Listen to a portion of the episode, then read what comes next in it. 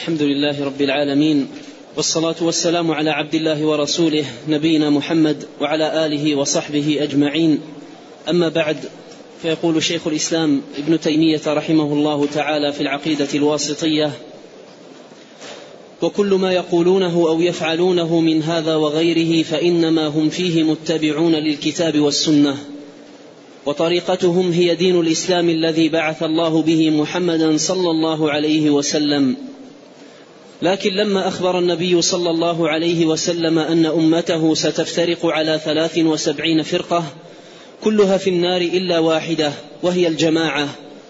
وفي حديث عنه صلى الله عليه وسلم أنه قال هم من كان على مثل ما أنا عليه اليوم وأصحابي صار المتمسكون بالإسلام المحض الخالص عن الشوب هم أهل السنة والجماعة. وفيهم الصديقون والشهداء وفيهم أعلام الهدى ومصابيح الدجى وفيهم وفيهم الصديقون والشهداء وفيه والصالحون. وفيهم الصديقون والشهداء والصالحون ما هي موجودة عندكم؟ ها؟ وفيهم الصديقون والشهداء والصالحون وفيهم أعلام الهدى ومصابيح الدجى أولو المناقب المأثورة والفضائل المذكورة. وفيهم الأبدال وفيهم أئمة الدين الذين أجمع المسلمون على هدايتهم ودرايتهم. وهم الطائفة المنصورة الذين قال فيهم النبي صلى الله عليه وسلم لا تزال طائفة من أمتي على الحق ظاهرة لا يضرهم من خذلهم ولا من خالفهم حتى تقوم الساعة. فنسأل الله العظيم أن يجعلنا منهم وأن لا يزيغ قلوبنا بعد إذ هدانا. وأن يهب لنا من لدنه رحمة إنه هو الوهاب والله أعلم وصلى الله على محمد وآله وصحبه وسلم تسليما كثيرا. الحمد لله رب العالمين وأشهد أن لا إله إلا الله وحده لا شريك له وأشهد أن محمدا عبده ورسوله صلى الله وسلم عليه وعلى آله وأصحابه أجمعين. أما بعد فإن شيخ الإسلام ابن تيمية رحمه الله تعالى لما بين في هذا المختصر عقيدة السلف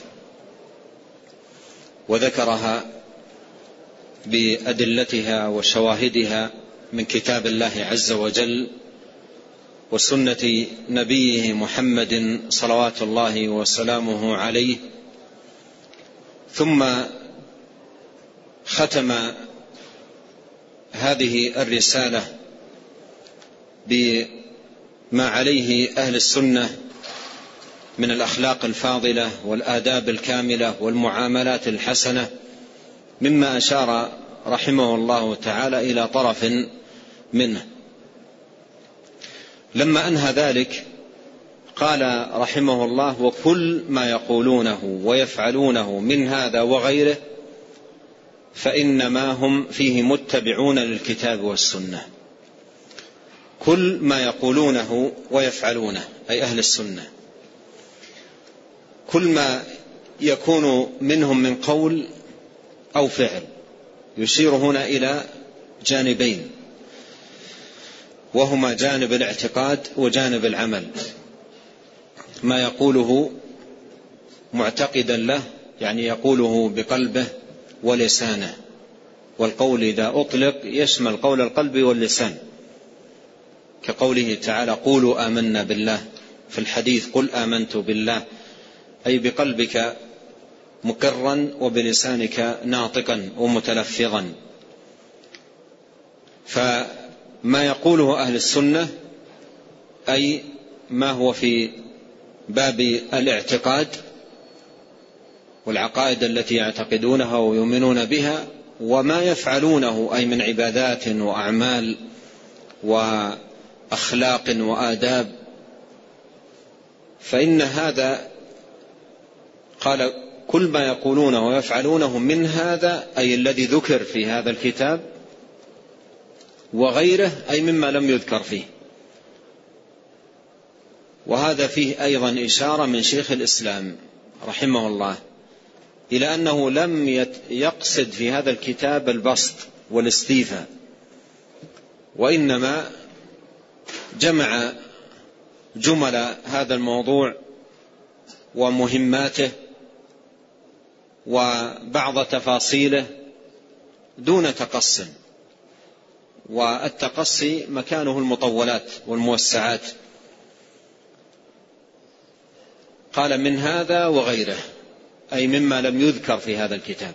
مما لم يذكر في هذا الكتاب فإنما هم فيه متبعون للكتاب والسنة. فإنما هم أي أهل السنة متبعون للكتاب والسنة. أي في جميع ذلك جميع ما يصدر منهم من أقوال وأعمال هم فيها متبعون للكتاب والسنة. أي سائرون في ضوء هدي كتاب الله وسنة نبيه الكريم عليه الصلاة والسلام. فهم متمسكون بالكتاب والسنة معتصمون بهما معولون عليهما يرجعون في كل أمر إليهما عنهما يصدرون وإليهما يحتكمون وعليهما يعولون. فهم متبعون للكتاب والسنة. قال وطريقتهم طريقتهم الطريقة التي سلكها أهل السنة والنهج الذي نهجوه والمسلك الذي سلكوه هو هي دين الإسلام. طريقتهم هي دين الإسلام. فليس لهم طريقة إلا طريقة النبي الكريم عليه الصلاة والسلام. وهذا فيه الرد على أصناف أهل الباطل الذين كل اختط لنفسه طريقة. أسسها أحد أشياخ الضلال وأئمة الباطل ثم تقسموا طرقا. هذا يقول طريقته كذا وهذا طريقته كذا إلى آخر الطرق التي فرقت الأمة وشتت الشمل وأصبح كل على طريقة. من الطرائق المحدثة المبتدعة. فصاحب السنة إذا قيل له إلى أي طريقة تنتسب إلى أي طريقة تنتسب؟ قال طريقة محمد عليه الصلاة والسلام. لأنه ليس هناك طريقة توصل إلى الجنة إلا طريقته عليه الصلاة والسلام. وقد خط خطا مستقيما وخط إلى جنبه خطوط. قال هذا سبيل الله وهذه سبل. على كل سبيل منها شيطان يدعو إليه. فالسبيل والطريق الذي يوصل إلى الله وينال به رضا الله هو طريق محمد عليه الصلاة والسلام. فكل طريقة تسلك غير طريقته فهي باطلة. وماذا بعد الحق إلا الضلال؟ الذي جاء به محمد صلى الله عليه وسلم هو الحق وما سواه ضلال. فطريقتهم طريقة النبي الكريم عليه الصلاة والسلام وهي دين الإسلام الذي جاء به نبينا عليه الصلاة والسلام. وقد قال الله تعالى إن الدين عند الله الإسلام. وقال تعالى اليوم أكملت لكم دينكم وأتممت عليكم نعمتي ورضيت لكم الإسلام دينا. وقال تعالى ومن يبتغي غير الإسلام دينا فلن يقبل منه وهو في الآخرة من الخاسرين. قال وطريقتهم هي دين الإسلام الذي بعث الله به محمدا صلى الله عليه وسلم. والله عز وجل بعث محمدا صلى الله عليه وسلم بهذا الدين القويم والنهج المستقيم ليمتثل الناس ما جاء به وليسلكوا نهجه عليه الصلاة والسلام. فالرسل إنما أرسلوا ليطاعوا وليتبعوا وليسار على منهاجهم وما أرسلنا من رسول إلا ليطاع بإذن الله. وإلا ما فائدة بعثة الرسل إذا كان كل إنسان يركب طريقه أو يركب رأسه ويأخذ له طريقه أنا طريقتي كذا وإلى آخره من الطرائق التي ما أنزل الله بها من سلطان. فالطريقة الحق طريقة واحدة وهي التي جاء بها النبي عليه الصلاة والسلام. وإذا قال قائل ما علامة هذه الطريقة وما أمارتها؟ يقال أمارتها أن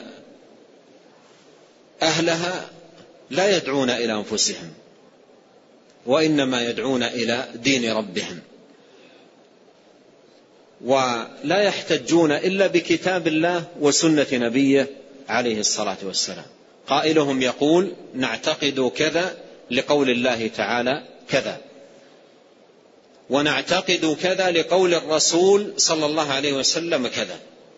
أما الطرائق المحدثة الباطلة فإذا احتج المحتج منهم واستدل المستدل إما أن يقول رأيت في المنام أو يروي قصة أو يورد حكاية أو يقول هذا ذوق تذوقته وشيء وجدت له حلاوة إلى غير ذلك من الأمور التي جعلوها مصادر للاستدلال. فعلامة صاحب السنة إذا استدل يقول قال الله قال رسوله صلى الله عليه وسلم. أما إذا رأيت الشخص يستدل بعقله أو برأيه أو بوجده أو بذوقه أو بقصة أو بمنام أو بحكاية إلى آخره فاعلم أنه على غير هدى لأن الهدى في الكتاب والسنة. ومن طلب الهدى من غير الكتاب والسنة ضل. وقد قال الله تعالى وإن تطيعوه تهتدوا. فالهدى في طاعة الرسول عليه الصلاة والسلام وسلوك منهاجه القويم وصراطه المستقيم.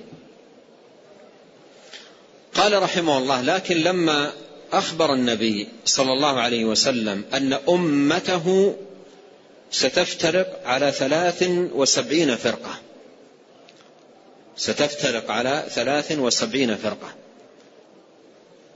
هذا خبر ثابت عنه عليه الصلاة والسلام. أن أمته ستفترق على ثلاث وسبعين فرقة هذا خبر ثابت عنه صلوات الله وسلامه عليه. كما حقق ذلك أهل المعرفة بحديثه.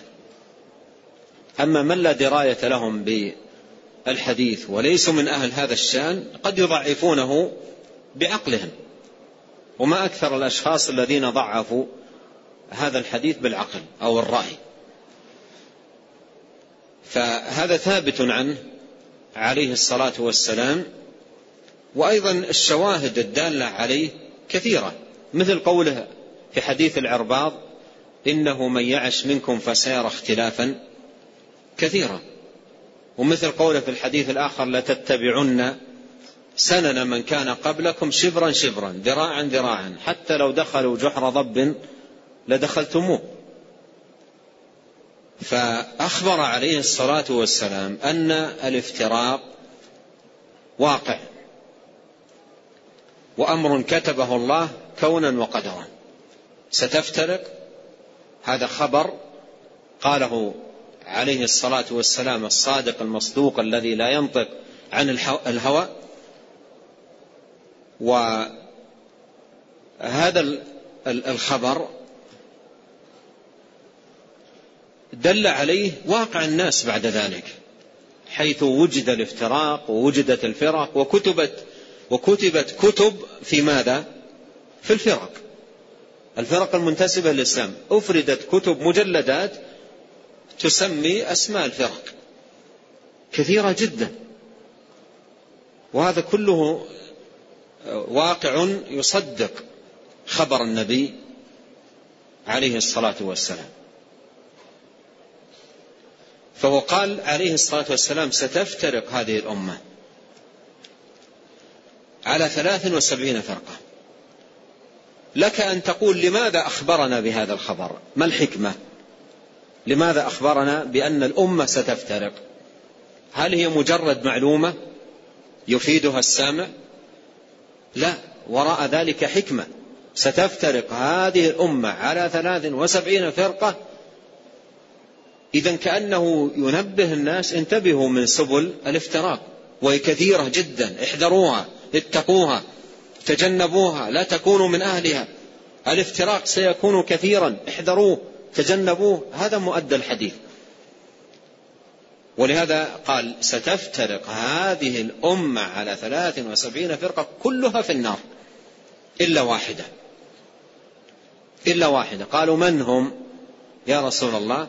قال من كان على مثل ما أنا عليه اليوم وأصحابي. في رواية أخرى قال الجماعة. أي الذين اجتمعوا على الحق والهدى الذي بعث به صلوات الله وسلامه وبركاته عليه.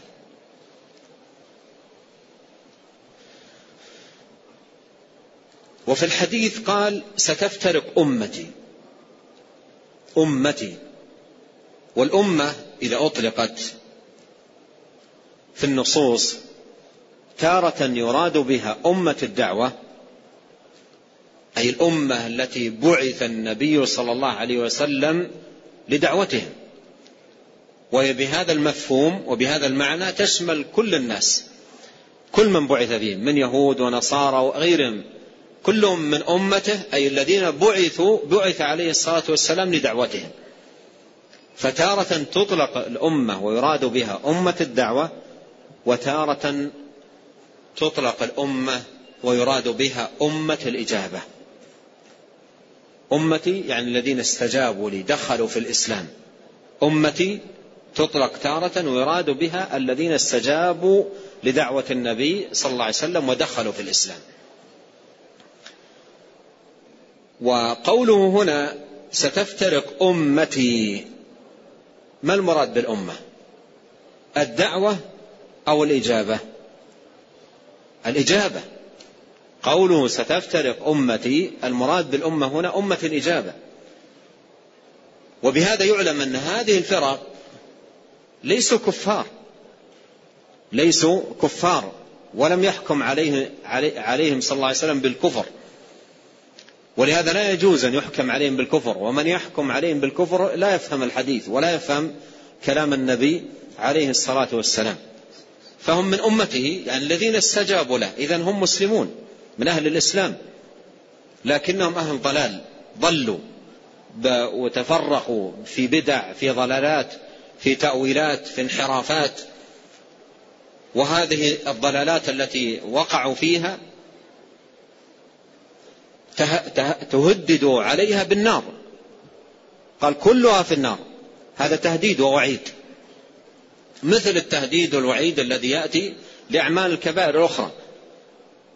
في نصوص كثيرة جدا يأتي تهديد ووعيد لمن فعل ذلك بأنه في النار. فهذه فرق ظلت وانحرفت هي مستجيبة مسلمة أسلموا لكنهم ضلوا وقعوا في بدع في ضلالات في انحرافات. ولا ينجو من, من هذا الوعيد وهذا التهديد الذي في الحديث إلا فرقة واحدة. إلا فرقة واحدة. من هم؟ قال من كان على مثل ما أنا عليه اليوم أصحابي قال ستفترق هذه الأمة على 73 فرقة كلها في النار إلا واحدة وهي الجماعة. الجماعة الذين اجتمعوا على الحق الذي بعث به صلوات الله وسلامه عليه.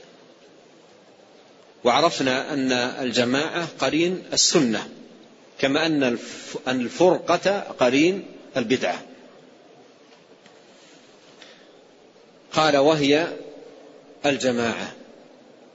وهذا الحديث أخذ منه وصف أهل السنة والجماعة بالفرقة الناجية. وقد مر معنا في صدر الكتاب قال هذا اعتقاد الفرقة الناجية. الفرقة الناجية. من أين أخذت هذه الكلمة؟ الفرقة الناجية من هذا الحديث. من قول النبي عليه الصلاة والسلام ستفترق هذه الأمة على ثلاث وسبعين فرقة كلها في النار إلا واحدة أي واحدة ناجية. واحدة ناجية.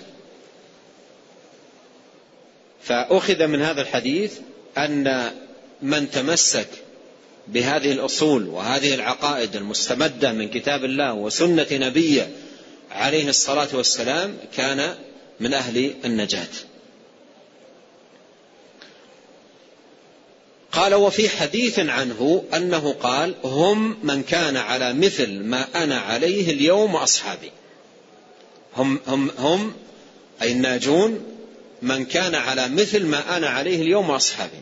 أي على الطريقة التي كان عليها النبي عليه الصلاة والسلام وصحابته الكرام. وقد أوضح هذه الطريقة ابن مسعود رحمه الله وهو, وهو يوضح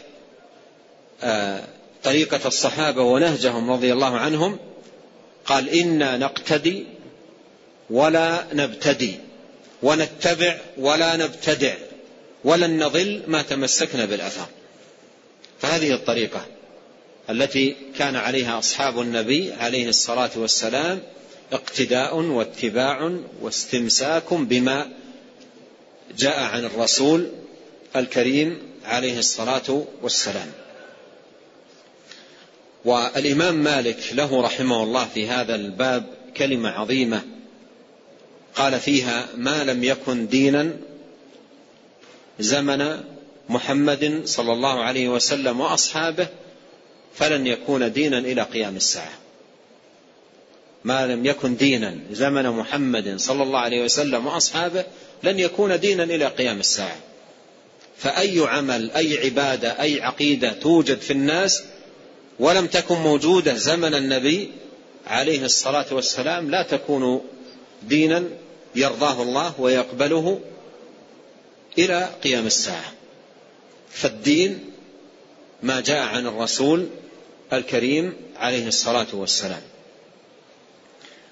قال رحمه الله صار المتمسكون وهذا جواب الشرط السابق. قال لما أخبر النبي بكذا وبكذا صار المتمسكون بالإسلام المحض الخالص عن الشوب هم أهل السنة والجماعة. اذا هؤلاء عندهم إسلام. هؤلاء عندهم إسلام ليسوا كفارا. ستفترق هذه الأمة هؤلاء ليسوا كفار. عندهم إسلام. لكن هذا الإسلام اللي عندهم الذي عندهم هل هو خالص من الشوب؟ أو فيه شوب؟ فيه شوب آه، آه، وشوائب. فيه شوب وفيه شوائب. وهذه الشوائب هي التي هي التي فرقتهم. فأصبح الذي يتمسك بالإسلام الخالص الصافي النقي الذي كان عليه محمد صلى الله عليه وسلم وأصحابه هم أهل السنة والجماعة. هم أهل السنة والجماعة. فأهل السنة والجماعة وصف للمتمسك بما كان عليه محمد صلى الله عليه وسلم وأصحابه. قال هم أهل السنة والجماعة. فهم أهل السنة فهم أهل السنة لأنهم مظاهر ظهرت عليهم السنة تمسكا ومحافظة واتباعا. وأهل, وأهل الجماعة لأنهم اجتمعوا على الحق والهدى الذي بعث به النبي الكريم عليه الصلاة والسلام. ثم بين أن هؤلاء الذين هم أهل السنة والجماعة على على رتب على رتب ليس على رتبة واحدة. كلهم أهل سنة لكنهم على درجات ومتفاوتون. تجمعهم السنة ولكنهم متفاوتون آه ومتفاضلون وليسوا على درجة واحدة. فيهم الصديقون والصديقية أعلى الرتب. الصديقية أعلى الرتب. وهي تعني كمال الإيمان وكمال اليقين والاتباع للنبي الكريم عليه الصلاة والسلام والتوافق التام بين الباطن والظاهر. قال فيهم الصديقون والشهداء. والشهداء. وهذه مرتبة تلي مرتبة الصديقية. وقد قال الله سبحانه وتعالى ومن يطع الله والرسول فأولئك مع الذين أنعم الله عليهم من النبيين والصديقين والشهداء والصالحين. وحسن أولئك رفيقا. والصالحون من عباد الله هم الذين قاموا بالحقوق الواجبة عليهم فهم أهل صلاح قائمون بالحقوق الواجبة عليهم حقوق الله سبحانه وتعالى وحقوق العباد. ليس منهم شر ليس منهم فساد ليس منهم أذى فهم أهل صلاح. قال وفيهم أعلام الهدى. فيهم أعلام الهدى. ومصابيح الدجى. أولو المناقب المأثورة والفضائل المذكورة. وفي أهل السنة أعلام. والمراد بالأعلام هنا أهل العلم. الذين ميزهم الله بالعلم والفهم والفقه والبصيرة في دين الله فأصبحوا أعلام. أي منارات الأعلام هي المنارات التي يهتدى بها التي يهتدى بها. الله عز وجل قال عن النجم وعلامات لأنه يهتدى بها. والعلماء أعلام. لأنه يهتدى بهم. يستدل الإنسان على الطريق الحق والسبيل الصواب من من طريقهم. يسألهم يستفيد منهم يستنير بتوجيههم. وفيهم أعلام الهدى ومصابيح الدجى. ووصف العلماء بأن مصابيح الدجى والدجى الظلمة لأن مثل العالم في الناس كما ذكر ذلك بعض السلف كمثل رجل معه مصباح وفي طريق مظلمة والطريق فيها حفر وفيها أشواك وفيها أذى ومعه مصباح يضيء الطريق والناس تمشي وراءه. فبالنور الذي معه يرون الطريق يرون أن هناك حفرة وهنا مثلا أشواك يضيء لهم الطريق. هذا مثل العالم. مثل العالم مثل الناس في الناس مثل رجل معه مصباح في طريق مظلمة. يضيء لهم الطريق ويمشون وراءه. ولهذا قال بعض السلف لولا الله يعني لولا منة الله على الناس بأهل العلم لكان الناس مثل البهائم. كيف يعرف الناس الدين والصلاة والعبادة والطاعة والحرام والحلال إلى آخره؟ لولا أن الله قيض في الأمة علماء أعلام يبينون. فالعلماء مصابيح الدجى أولو المناقب المأثورة والفضائل المذكورة. أي مناقب أهل العلم وفضائلهم مأثورة مذكورة. بل حفظت في دواوين وسطرت في كتب وأودعت في مجلدات. عبر تاريخ الأمة تاريخ الأمة في الناس خلق لكل وجهة لكن لم تسطر سير بدقة واستيعاب وتتبع لحياتهم مثل سير العلماء مثل سير العلماء. فتجدها الولادة النشأة التلقي آه، الشيوخ التلاميذ المؤلفات أقواله محفوظة ومسطرة. وفي أزمانهم كان آخرون أهل تجارة أهل صناعة أهل فلاحة أهل كذا إلى آخره في أوقاتهم معروفون وانتهت سيرتهم في ذلك الوقت. لكن العلماء فضائلهم ومناقبهم مأثورة مذكورة مسطرة مشهورة. وهذه مآثر أكرم الله سبحانه وتعالى بها آه، أهل العلم وميزهم بها. أولو المناقب المأثورة والفضائل المذكورة. وفيهم أي أهل السنة الأبدال وفيهم الأبدال قيل في هذا اللقب الأبدال أي الذين إذا ذهبوا جاء الله سبحانه وتعالى آه، بغيرهم من يكونوا مثلهم في صلاحهم في تقاهم في عبادتهم في طاعتهم. وقيل هم الذين بدلت سيئاتهم حسنات. وسواء هذا أو ذاك فالمراد أن الأمة لا يزال فيها أهل خير أهل فضل أهل ديانة أهل صلاح كما أن فيها أهل علم وأئمة أئمة هدى أيضا فيها أناس أهل عبادة وأهل صلاح وأهل استقامة. وطاعة ومحافظة على عبادة الله. والأبدال لم يأتي بحديث جاء في حديث لم يثبت. يعني هذا اللقب جاء في حديث لم يثبت عن النبي عليه الصلاة والسلام لكنه جاء عن إطلاقه عند أهل العلم وفي بعض الآثار والمراد به هذا المعنى. المراد به هذا المعنى.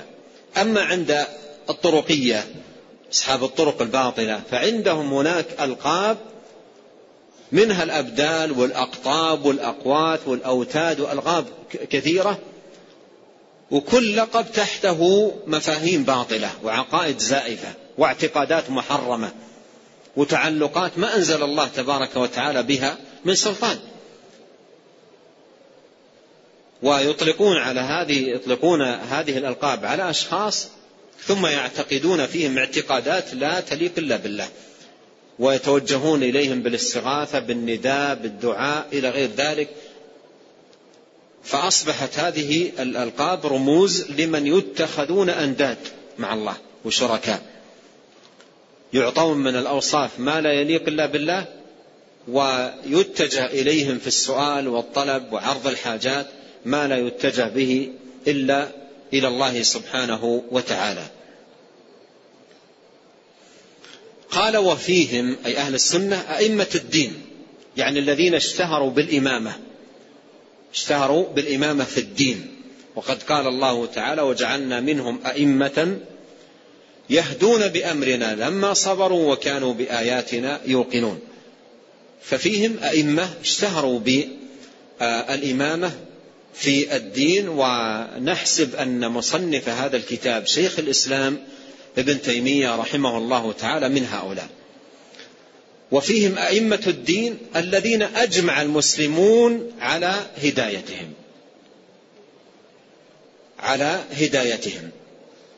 وماذا؟ ودرايتهم. على هدايتهم ودرايتهم. يعني أجمعوا على أنهم أهل هداية يعني استقامة على طاعة الله وعبادته ودراية أي بصيرة وفهم لدين الله سبحانه وتعالى. بمعنى أن لهم لسان صدق ولهم ذكر حسن ولهم سمعة حسنة في الناس لما عرفوا به من نصح وعلم وفقه وأيضا عبادة وطاعة لله سبحانه وتعالى. فهم أهل هداية وأهل دراية. أهل هداية مستقيمين في أنفسهم على طاعة الله. وأهل دراية أي بصيرة في دين الله. لأن بعض الناس يكون عنده دراية ولا يكون عنده هداية. يكون عنده علم و وفقه وبصيرة لكنه حتى بعض الفرائض يضيعها. ويعرف عنه غشيان بعض المحرمات وبعض الكبائر. ولهذا قال بعض السلف من فسد من علمائنا ففيه شبه من اليهود لأنهم عندهم علم لا يعملون به. فالأئمة هم الذين اشتهروا اشتهروا في الأمة وأصبح اللسان لهم لسان حسن وذكر طيب في الأمة. بما علم عنهم من هداية ودراية. هداية أي استقامة على طاعة الله وعبادة ومحافظة على الطاعة ودراية فقه وبصيرة بدين الله سبحانه وتعالى. وقوله أجمع المسلمون هذا الإجماع الله عز وجل هو الذي يهيئه. لأهل الفضل وأهل النبل بحيث تجمع القلوب على محبتهم على معرفة أقدارهم على معرفة فضلهم ونبلهم. فالقبول من الله إن الذين آمنوا وعملوا الصالحات سيجعل لهم الرحمن ودة أي مودة في قلوب الخلق. فلما يصدق العبد مع الله ويستقيم على طاعة الله وينصح لعباد الله. هذه أمور ينال بها محبة الله. وإذا أحبه الله نادى سبحانه وتعالى جبريل إني أحب فلانا فأحبه. فيحبه جبريل. وينادي جبريل أهل السماء إن الله يحب فلانا فأحبه ثم يجعل له القبول في الأرض. فهذه ثمرة تكون بين العبد وبين الله. في هداية ونصح ومحبة واستقامة وأعمال بينه وبين الله سبحانه وتعالى. قال وهم الطائفة المنصورة أي أهل السنة والجماعة هم أهل الطائفة هم الطائفة المنصورة.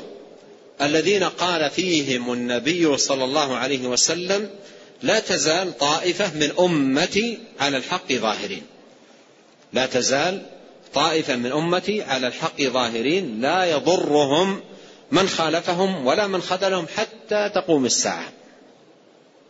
أي أن هؤلاء باقون موجودون عبر تاريخ الأمة لا يخلو منهم زمان.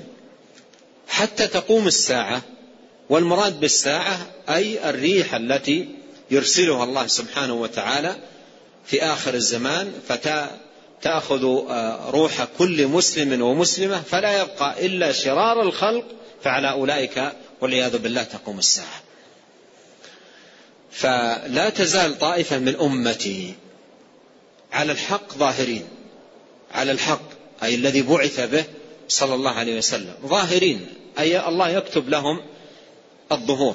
وهذا يستفاد منه أن دين الله ظاهر بعز عزيز وذل ذليل. والله ناصر دينه ومؤيد كتابه وسنة نبيه عليه الصلاة والسلام ومعلي كلمته ليظهره على الدين كله. فدين الله ظاهر. ولا يزال ولا تزال طائفة من أمة محمد عليه الصلاة والسلام على الحق ظاهرين لا يضرهم من خالفهم ولا من خذلهم.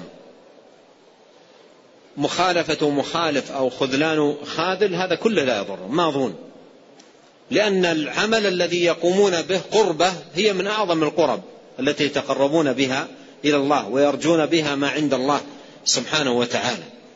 فالمواقف لا تهزهم ولا تغيرهم بل هم ماضون مستمرون في نصرة الدين في الدود عن حماه في الدعوة إليه ماضون على ذلك يرجون بذلك ما عند الله سبحانه وتعالى. ثم ختم رحمه الله تعالى بدعاء عظيم وهو قوله فنسأل الله أن يجعلنا منهم. والعاقل عندما يقف على المعاني العظيمة عقيدة وعبادة وخلقا ويتحرك قلبه شوقا لأن يكون من أهل هذه الصفات وهذه المعاني العظيمة. فعليه أولا أن يلجأ إلى الله لأن الأمور بيده. ولا يمكن أن تكون في شيء من ذلك إلا إذا جعلك الله كذلك. فالأمر بيده. وقد نقلت لكم سابقا عن مطرف بن عبد الله بن الشخير أنه قال لو أن قلبي أخرج. ووضع في كفي اليسرى. وجيء بالخيرات كلها ووضعت في كفي اليمنى. لم أستطع أن, أد أن أولج شيئا من هذه الخيرات في قلبي إلا أن يكون الله الذي يضعه. فالأمور لا تكون إلا بتوفيق الله وتسديده وعونه وهدايته. ولهذا إمام الحنفاء عليه الصلاة والسلام يقول في دعاه رب اجعلني مقيم الصلاة ومن ذريتي. لا يمكن أن تكون مصلي إلا إذا جعلك الله من المصلين ولا يمكن أن تصلي ذريتك إلا إذا جعلهم الله من المصلين. رب اجعلني آه، مقيم الصلاة ومن ذريتي. واجعلنا للمتقين إماما. فيدعو الله. يسأل الله أن يجعله كذلك. ولهذا دعا رحمه الله بهذه الدعوة قال فنسأل الله أن يجعلنا منهم. أن يجعلنا منهم. هذه خطوة الدعاء. وأهل العلم يقولون ينبغي على الداعي لنفسه بالخير أن يتبع الدعاء ببذل السبب. فإذا دعوت الله أن يجعلك منهم عليك أن تبذل الأسباب. أن تبذل الأسباب وأن تتبع الدعاء بالسبب. كما قال عليه الصلاة والسلام احرص على ما ينفعك واستعن بالله ولا تعجزن. ولهذا قال عليه الصلاة والسلام في الحديث إنما العلم بالتعلم وإنما الحلم بالتحلم. ومن يتحرى الخير يعطى ومن يتوقى الشر يوقى. قال وألا يزيغ قلوبنا بعد إذ هدانا. وألا يزيغ قلوبنا بعد إذ هدانا. وكان أكثر دعاء نبينا عليه الصلاة والسلام يا مقلب القلوب ثبت قلبي على دينك. قالت أم سلمة رضي الله عنها يا رسول الله أو إن القلوب لتتقلب؟ أو إن القلوب لتتقلب؟ قال عليه الصلاة والسلام ما من قلب إلا هو بين أصبعين من أصابع الرحمن يقلبه كيف يشاء فإن شاء أقامه وإن شاء زاغه فإن شاء أقامه وإن شاء زاغه. وفي القرآن ربنا لا تزغ قلوبنا بعد بعد إذا هديتنا وهب لنا من لدنك رحمة إنك أنت الوهاب. فهذه دعوة عظيمة جدا. من أكرمه الله بالهدى بالعلم النافع بالعقيدة الصحيحة بالآداب الفاضلة أكرمه الله بالعلم بها والعمل بها عليه أن يسأل الله الثبات وأن يسأل الله أن يعيده من الزيغ ومن الحور بعد الكور والعياذ بالله. قال وأن لا يزيغ قلوبنا بعد إذ هدانا وأن يهب لنا من لدنه رحمة. وأن يهب لنا من لدنه رحمة. أي أن يمن علينا ويتفضل علينا وأن يتغمدنا برحمته. وأن يجعلنا من أهل رحمته. وإذا كان العبد من أهل الرحمة ممن فاز برحمة الله سبحانه وتعالى فقد فاز فوزا عظيما في دنياه وأخراه. قال إنه هو الوهاب. وهذا فيه التوسل إلى الله تبارك وتعالى بهذا الاسم العظيم. لأن الوهاب هو الذي بيده الهبات والعطايا والمنن والأفضال. لا يمكن أن تحصل شيئا إلا من الوهاب الذي بيده ملكوت كل شيء.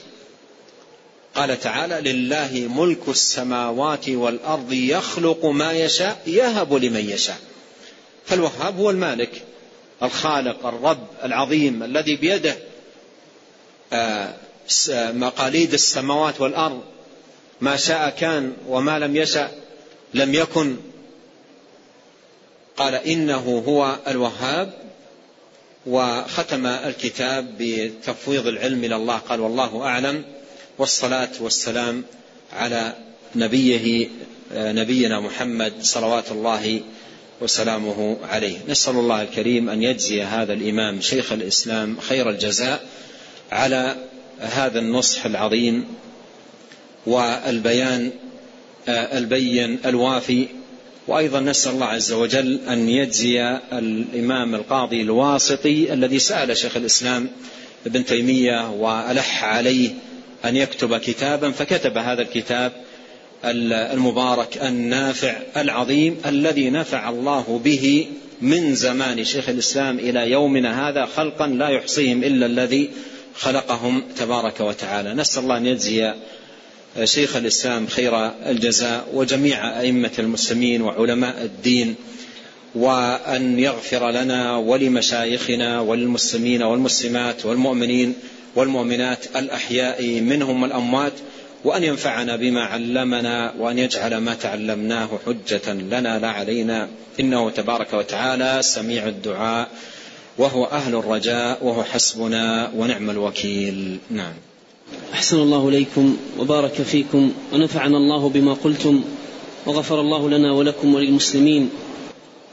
أحب التنبيه إلى أن غدا وبعد غد الثلاثاء والأربعاء لا يوجد درس. آه، درس الخميس في شرح العقيدة الطحاوية باقي كما هو في وقته. اعتبارا من السبت القادم يتحول الدرس إلى بعد المغرب في كرسي, آه، كرسي الوالد حفظه الله. يوم السبت القادم نبدأ بإذن الله تبارك وتعالى في قراءة منظومة منهج الحق للعلامة عبد الرحمن بن ناصر السعدي السعدي رحمه الله تعالى. نعم. أحسن الله إليكم وبارك فيكم. يقول هذا السائل جاء في النسخة التي بين أيدينا من شرح التنبيهات السنية قوله فإنما هم متبعون للكتاب والسنة فهم متبعون لا مبتدعون مقتدرون لا مبتدون. فما مقصود المؤلف بقوله مقتدرون لا مبتدون؟ ليست مقتدرون لعلها مصحفة. إما عن مقتفون أو مقتدون لعلها مقتدون. فتصحفت من الطابع. نعم. أحسن الله إليكم. يقول ما الفرق بين ضلال هذه الفرق أو المذكورة في الحديث والضلال المقصود في فاتحة الكتاب قوله ولا الضالين؟ قوله آه، تبارك وتعالى اهدنا الصراط المستقيم صراط الذين أنعمت عليهم غير المغضوب عليهم ولا الضالين. ذكر أهل العلم في معنى الضالين في الآية هم من كان انحرافهم في جانب العمل. من كان انحرافهم في جانب العمل أي يعملون بلا علم. يعملون بلا علم. والضالون هم الذين انحرافهم عن علم. يعني الأولون لا علم عندهم فضلوا بسبب عدم العلم وعدم الفهم والبصيرة والمغضوب عليه هو من عنده علم لا يعمل لا يعمل به. فالضال هو الذي يعمل بلا علم والمغضوب عليه هو الذي آه، يعلم ولا يعمل. ولهذا قال أهل العلم من فسد من عبادنا ففيه شبه من النصارى ومن فسد من علمائنا ففيه شبه من اليهود. والحديث الضلالات هنا متنوعة. في في فيها ضلالات علمية وفيها ضلالات عملية. نعم. أحسن الله إليكم. يقول هل ذكر افتراق اليهود والنصارى قبل افتراق هذه الأمة قرين على أنها أمة الإجابة؟ نعم هذا استفاد منه ذلك. وذكر النبي عليه الصلاة والسلام لافتراق الأمم التي قبلنا ثم ذكره لافتراق هذه الأمة أيضا يشهد له قوله لتتبعن سنن من كان قبلكم.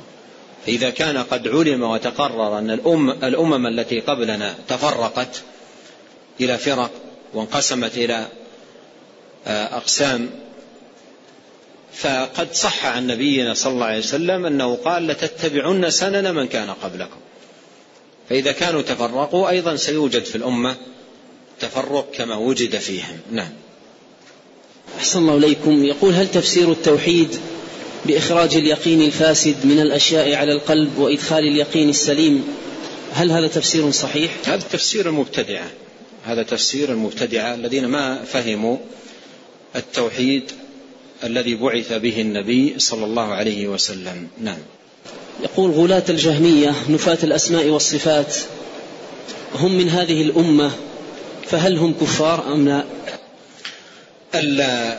الجهمية في من يلقب بأنه جهمي لتأثره بشبهات أو ببعض شبهات الجهمية فيقال عنده تجهم أو فيه تجهم أو نحو ذلك ممن تأثر بشبهات الجهمية وهذا لا لم يكفرهم أحد من أهل العلم. أما من آه، أسسوا هذا الباطل ولم يعرفوا بأمانة ولا ديانة وإنما عرفوا بالمكر والكيد والعمل على آه، إضاعة العقيدة والعمل على إفساد عقائد الناس فهؤلاء أهل العلم آه، قالوا كلمتهم فيهم وحكموا بكفرهم لما علم عنهم من آه، أمور تدل على أنهم آه، ما دخلوا إلا لإفساد ما دخلوا في هذا الدين إلا لإفساد العقائد وتخريب ما عليه الناس من دين وطاعة واتباع للرسول الكريم عليه الصلاة والسلام أحسن الله إليكم يقول كل يوم نصلي في المسجد النبوي ونصلي على الجنائز وننقلب في ونتقلب في مجالس العلم ولكن نشكو قسوة في قلوبنا فما العلاج؟ نسأل الله عز وجل أن يصلح قلوبنا أجمعين. جاء رجل إلى الحسن البصري رحمه الله وقال: جئت أشكو من قسوة قلبي. فقال أذبه بكثرة الذكر. أذب هذه القسوة بكثرة الذكر أي ذكر الله. والإكثار من ذكر الله سبحانه وتعالى آه، يلين القلوب ويذهب عنها قسوتها ورعونتها وقد قال الله تعالى الذين آمنوا وتطمئن قلوبهم بذكر الله ألا بذكر الله تطمئن القلوب. ومن مجالس ومن مجالس الذكر الذي التي تطمئن بها القلوب وتذهب عنها القسوه مجالس العلم. التي قال عنها صلى الله عليه وسلم في الحديث إذا مررتم برياض الجنة فارتعوا. قالوا وما رياض الجنة؟ قال حلق الذكر. يعني مجالس العلم التي يبين فيها الحلال والحرام ويوعظ فيها الناس ويذكرون ويعرفون بالله وبالعقيدة الصحيحة وبالدين القويم وتتلى عليهم فيها آيات الله وأحاديث رسول الله صلى الله عليه وسلم. فهذه المجالس مجالس فيها عون بإذن الله للعبد على صلاح قلبه. نعم.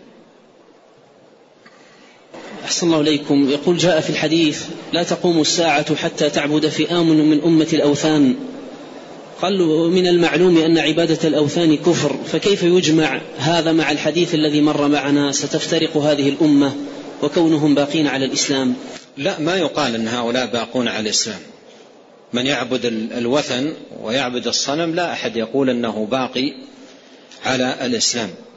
وإنما الذي باق على الإسلام الذي عنده شبهات في فهم بعض المعاني أو بعض النصوص أو أول بعض الصفات تأويلات على غير بابها أو نحو ذلك. أما الذي يعبد الوثن يعبد الصنم يعبد غير الله هذا ليس من أمة محمد عليه الصلاة والسلام ليس بمسلم. كيف يكون مسلما وهو يعبد غير الله؟ قد قال الله سبحانه وتعالى إن الله لا يغفر أن يشرك به ويغفر ما دون ذلك لمن يشاء. وقال تعالى ولقد أوحي إليك وإلى الذين من قبلك لئن أشركت ليحبطن عملك ولتكونن من الخاسرين. بل الله فاعبد وكن من الشاكرين. هذا ونسأل الله الكريم آه، رب العرش العظيم أن ينفعنا جميعا بما علمنا وأن يصلح لنا شأننا كله وأن لا يكلنا إلى أنفسنا طرفة عين. اللهم أصلح لنا ديننا الذي هو عصمة أمرنا وأصلح لنا دنيانا التي فيها معاشنا وأصلح لنا آخرتنا التي فيها معادنا واجعل الحياة زيادة لنا في كل خير والموت راحة لنا من كل شر. اللهم اغفر لنا ولوالدينا ولمشايخنا وللمسلمين والمسلمات والمؤمنين والمؤمنات الأحياء منهم والأموات. اللهم اغفر لنا ذنبنا كله دقه وجله أوله وآخره سره وعلنا اللهم اغفر لنا ما قدمنا وما أخرنا وما أسررنا وما أعلنا وما أنت أعلم به منا. أنت المقدم وأنت المؤخر لا إله إلا أنت. اللهم اغفر ذنوب المذنبين وتب على التائبين. اللهم فرج هم المهمومين ونفس كرب المكروبين. واقض الدين عن المدينين واشف مرضانا ومرضى المسلمين وارحم موتانا. وموتى المسلمين. اللهم انصر إخواننا المستضعفين في كل مكان. اللهم أيدهم بتأييدك واحفظهم بحفظك يا ذا الجلال والإكرام. اللهم أعنا وإياهم ولا تعن علينا. وانصرنا ولا تنصر علينا. وامكر لنا ولا تمكر علينا. واهدنا ويسر الهدى لنا. وانصرنا على من بغى علينا. اللهم اجعلنا لك ذاكرين لك شاكرين إليك أواهين منيبين لك مخبتين لك مطيعين. اللهم تقبل توبتنا واغسل حوبتنا وثبت حجتنا واهد قلوبنا وسدد ألسنتنا. اللهم إنا نسألك الأمن والإيمان والسلامة والإسلام والمعافاة يا ذا الجلال والإكرام. اللهم آمنا في أوطاننا وأصلح أئمتنا وولاة أمورنا واجعل ولايتنا في من خافك واتقاك واتبع رضاك يا رب العالمين. اللهم وفق ولي أمرنا لما تحب وترضى. من سديد الأقوال وصالح الأعمال يا حي يا قيوم يا ذا الجلال والإكرام. اللهم اقسم لنا من خشيتك ما يحول بيننا وبين معاصيك ومن طاعتك ما تبلغنا به جنتك. ومن اليقين ما تهون به علينا مصائب الدنيا. اللهم متعنا بأسماعنا وأبصارنا وقوتنا ما أحييتنا. واجعله الوارث منا. واجعل ثأرنا على من ظلمنا. وانصرنا على من عادانا. ولا تجعل مصيبتنا في ديننا. ولا تجعل الدنيا أكبر همنا. ولا مبلغ علمنا. ولا تسلط علينا من لا يرحمنا. سبحانك اللهم وبحمدك. أشهد أن لا إله إلا أنت. أستغفرك وأتوب إليك. اللهم صل وسلم على عبدك ورسولك نبينا محمد. وآله وصحبه أجمعين.